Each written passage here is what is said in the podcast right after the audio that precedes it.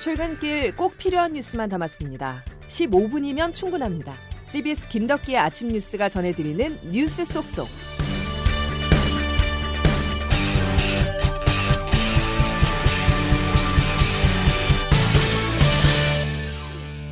여러분 안녕하십니까? 8월 9일 김덕기 아침 뉴스입니다. 강원과 부산 지역에 계신 분들은 밤새 잘 주무셨는지 모르겠습니다. 태풍의 간접 영향으로 동해안에 예상보다 많은 비가 내렸는데요. 상가나 주택 침수 피해와 함께 차량 통행 등에 큰 불편이 이어졌습니다. 강원 지역에는 해일주의보가 또 부산 거제에는 강풍주의보가 내려져 있는데요. 자세한 날씨 소식은 잠시 후에 기상청을 연결해서 자세히 전해드리겠습니다. 먼저 어제 폐막한 도쿄올림픽 소식입니다. 17일 동안의 열전이 마무리됐습니다. 우리 선수들은 어려운 여건 속에서도 최선을 다하며 20개의 메달을 목에 걸었는데요. 대회 전에 주목받지 못했지만 경기 후 깜짝 스타가 된 비인기 종목 선수들의 선전이 눈부셨습니다. 도쿄에서 김동욱 기자입니다. 17일간의 열전을 마치고 다음 개최지인 파리로 성화봉을 넘겼습니다. 우리 선수단은 금메달 6개와 은메달 4개, 동메달 10개로 종합순위 16위를 기록했습니다.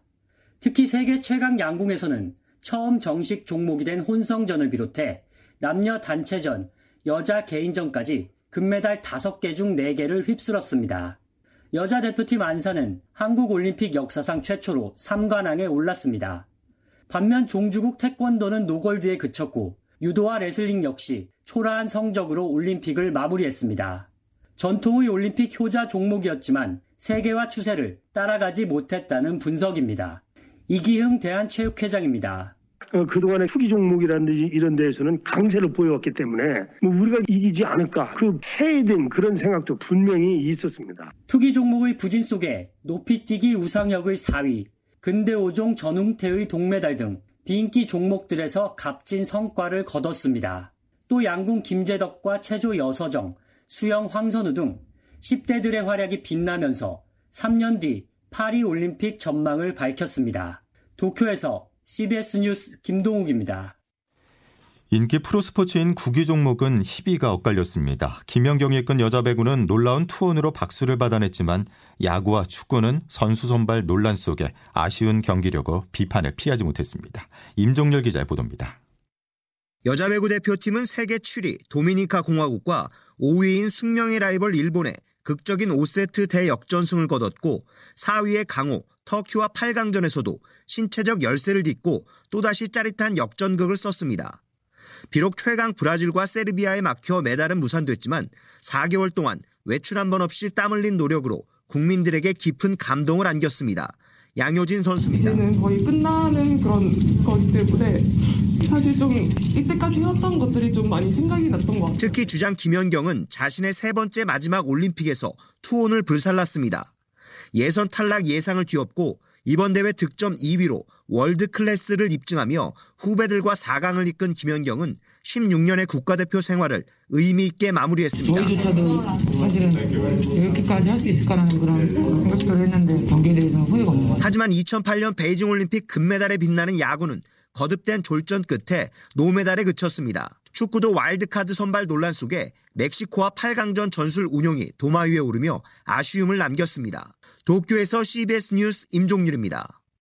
팬데믹으로 1년 미뤄진 끝에 열린 도쿄올림픽. 외신들은 전례 없는 이상한 대회였다고 평가했는데요. 일본 입장에서는 역대 가장 많은 금메달을 따냈지만 코로나도 역대 최다를 기록했습니다. 국제부 장성주 기자입니다. 야심찬 부흥 올림픽의 꿈을 꿨던 일본. 외신들의 평가는 냉정했습니다. AP통신은 처음부터 잘해야 본전이었고 최악의 경우엔 파국이었다면서 영원히 기록될 가장 이상한 올림픽이라고 평가했습니다. 뉴욕타임스는 금메달을 딴 선수들조차 빨리 집에 돌아가고 싶어 할 만큼 근심 가득했던 올림픽이라고 보도했습니다. 로이터 통신은 전례 없는 이벤트가 예상대로 이상하게 끝났다면서 일본이 150억 달러, 약 17조 2천억 원의 비용만 고스란히 떠안게 됐다고 전했습니다. 한편 어제 도쿄도의 코로나19 신규 확진자는 4,066명으로 닷새째 확진자가 4,000명을 넘었습니다. 개막식 당시와 일주일 평균 확진자 수를 비교하면 대회 기간 동안 3배가 늘어난 수치입니다. 전파력이 강한 델타 변이가 확산한 탓으로 분석되는 가운데 일본에서는 기존 코로나19보다 위험도가 더 큰 람다 변이 감염자도 처음 확인됐습니다. CBS 뉴스 장성주입니다. 코로나19 국내 상황으로 이어가겠습니다. 전국적으로 강력한 거리두기가 시행되고 있지만 확진자는 속출했습니다. 토요일 기준 역대 최다를 기록한 데 이어서 오늘 발표될 일요일 기준도 역시 최대 규모가 될 전망입니다. 결국 백신 외에는 지금의 확산세를 꺾을 마땅한 해결책이 보이지 않는데요. 오늘부터 시작하는 18살에서 49살 연령층에 대한 백신 사전 예약이 그래서 중요합니다. 모두 1,600만 명이 대상입니다. 조태임 기자가 보도합니다. 1972년에서 2003년에 태어난 만 18세에서 49세 사전 예약 대상자는 1,600만 명. 대규모 사전 예약이 시작되는 만큼 접속 인원 분산을 위해 10부제가 적용됩니다. 생일 끝자리와 동일한 날짜에만 예약이 가능한데 9일인 오늘은 생일이 9일, 19일, 29일인 사람들이 예약을 할 수 있고 10일인 내일은 10일, 20일, 30일이 생일인 사람들이 그 대상입니다.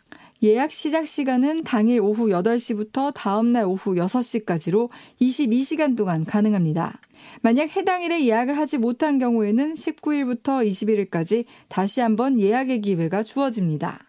시스템 과부하 방지를 위해 대리 접수나 여러 기기를 통한 동시 접속은 허용되지 않고 본인 인증 절차도 카카오, 네이버, 패스 등 간편 인증 방식을 추가했습니다. 인터넷 접수가 기본이지만 국번 없이 1339 콜센터 전화나 보건소 방문 예약도 가능합니다.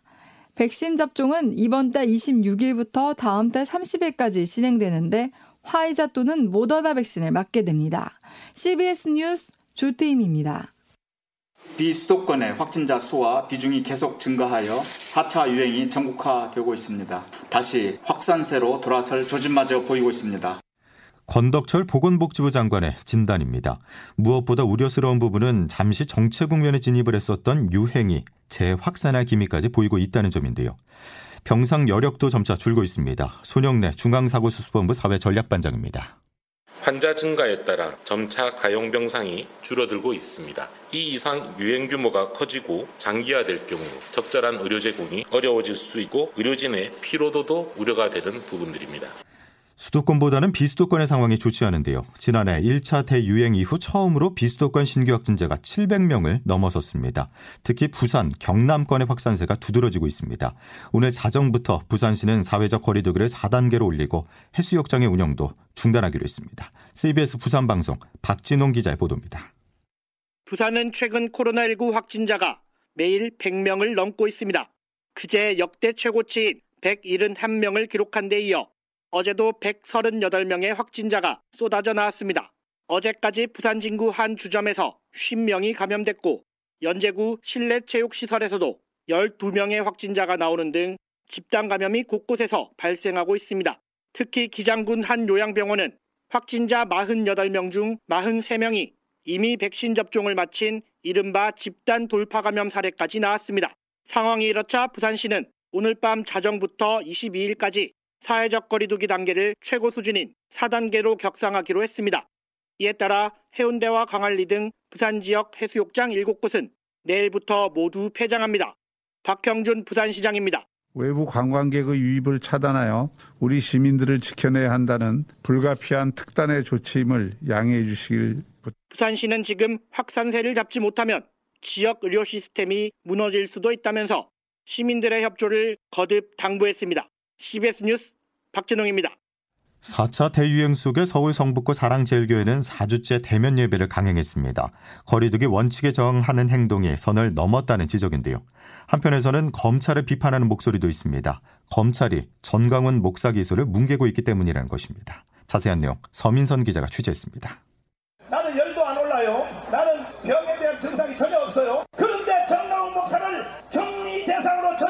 지난해 8월 15일 사랑제일교회 담임 목사 전광훈 씨는 자가격리 지침을 위반하고 집회에 참석해 이같이 말했습니다. 당시 전 씨를 포함해 집회에 참석한 신도들이 대거 코로나19 확진 판정을 받았고 결국 2차 대유행으로 이어졌습니다. 교회 측은 명단 제출을 거부하는 등 역학조사를 방해했고 수사에 착수한 경찰은 전 씨와 관계자들을 감염병 예방법 위반으로 기소 의견을 달아 검찰에 송치했습니다. 하지만 검찰은 사건 1년째인 오늘까지도 전 씨를 기소든 불기소든 처분하지 않고 있습니다. 심지어 2년 전 전 씨가 주도했던 개천절 폭력 집회에 대해서도 사건을 넘겨받은 지 1년 6개월이 됐지만 아직도 처분을 안고 있는 상황입니다. 집회 현장을 단속해야 하는 경찰로선 답답하기만 합니다. 전 씨가 4차 대유행이 발생한 올해 광복절에도 또다시 집회를 예고하고 있어 집단 감염 사태가 재현될 수 있다는 우려 때문입니다. 검찰은 2년 전 집시법 위반과 지난해 감염병 예방법 위반이 겹쳐지며 사건을 병합 처리하느라 늦어지고 있다고 해명했지만 검찰의 판단 실기가 사실상 봐주기 효과로 이어지며 전 씨의 막무가내 행태를 부추기고 있다는 지적이 나옵니다. CBS 뉴스 서민선입니다.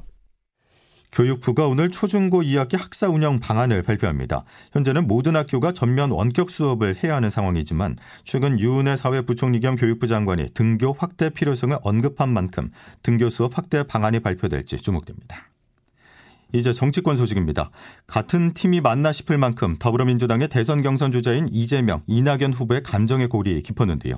이 같은 분위기 속에서 이재명 후보가 전격적으로 네거티브 발언 중단을 선언했습니다. 이낙연 후보도 환영의 뜻을 나타냈습니다. 김기용 기자입니다.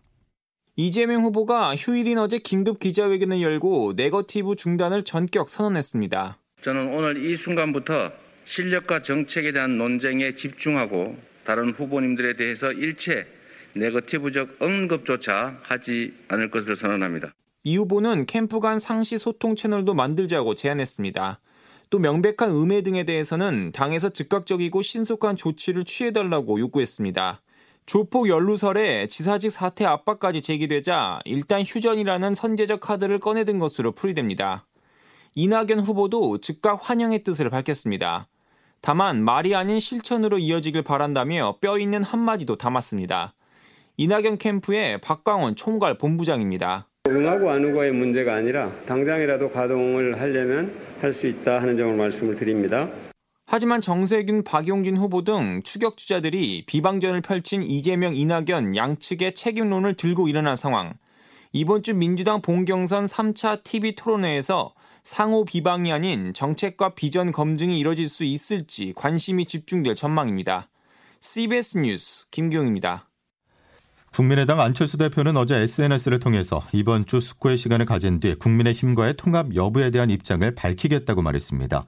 안 대표가 국민의힘 경선 후보자 접수 전 합당을 할지 아니면 제3지대 후보로 독자 출마할지 이번 주 최종 결정에 관심이 쏠리고 있습니다.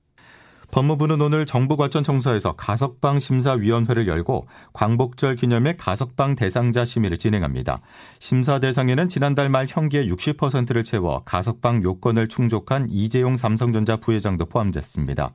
이 부회장이 심의를 통과한다면 일요일인 광복절에 앞서서 이번 주 금요일쯤 출소할 것으로 전망됩니다. 5.18 당사자에 대한 사자 명예훼손 혐의로 1심에서 유죄 판결을 받은 전두환 씨의 항소심 재판이 오늘 오후 2시 광주지법에서 열립니다. 전 씨는 지난해 11월 1심 판결 이후 항소심 재판에 줄곧 출석하지 않았었지만 재판부가 불이익을 경고하자 출석하겠다는 뜻을 밝혔습니다. 오늘 재판에서는 지난 1980년 5월 21일 광주 헬기 사격에 대한 증거 조사와 증인 채택 범위 등을 결정할 예정입니다. 김덕기 아침 뉴스 여러분 함께하고 계십니다. 이제 출근길 오늘 날씨 알아보겠습니다. 이수경 기상 리포터. 네, 기상청입니다. 예, 태풍 상황부터 전해주시죠. 네, 제9호 태풍 루핏은 현재 일본 오사카 서남서쪽 해상에서 빠른 속도로 북동진하고 있는데요. 진로는 일본 쪽으로 향하고 있지만 우리나라 동쪽 지방이 간접적인 영향을 받고 있습니다. 현재 강원 영동과 일부 경북을 중심으로 호우특보가 내려진 곳이 있는데요. 경남 해안에는 바람이 강해지면서 강풍특보가, 동해안에는 폭풍해일주의보가 내려진 가운데 지금까지 적게는 40에서 많게는 150mm 안팎의 비가 내렸습니다. 앞으로도 강원 영서와 경상권, 제주도는 낮까지 비가 더 예상되고 강원 영동 지방은 오늘 밤까지도 비가 더 내리겠는데요. 특히 강원 영동에는 최고 80mm 정도의 강우량을 보이겠고 그 밖에 동쪽 지역을 중심으로는 5에서 60mm 정도의 강우량이 예상됩니다. 더불어 강원 영동과 경상도 해안 지역은 바람이 초속 10m 이상으로 매우 강하게 불면서 시설물 관리에 주의를 하셔야겠습니다. 이번 주 폭염의 기세 기세가 다소 누그러지겠지만 오늘 낮 기온 32, 3도 안팎까지 오르겠는데요. 서울과 수원, 대전과 광주, 대구 모두 33도, 전주와 부산은 32도가 예상됩니다. 날씨였습니다. 2학기 학사 운영 방안이 오늘 발표됩니다. 학생들 등교가 확대될 수 있을지가 관심이죠.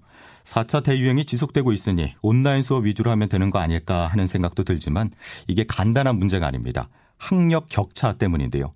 어디에 사느냐에 따라서 다시 말해 부모 경제 격차가 자녀 교육 격차로 이어지고 있습니다. 어렵지만 교육부 입장에서는 반드시 묘수를 찾아야 합니다. 학업 사다리마저 흔들려선 안 됩니다. 김덕기 아침 뉴스는 여기까지입니다. 고맙습니다.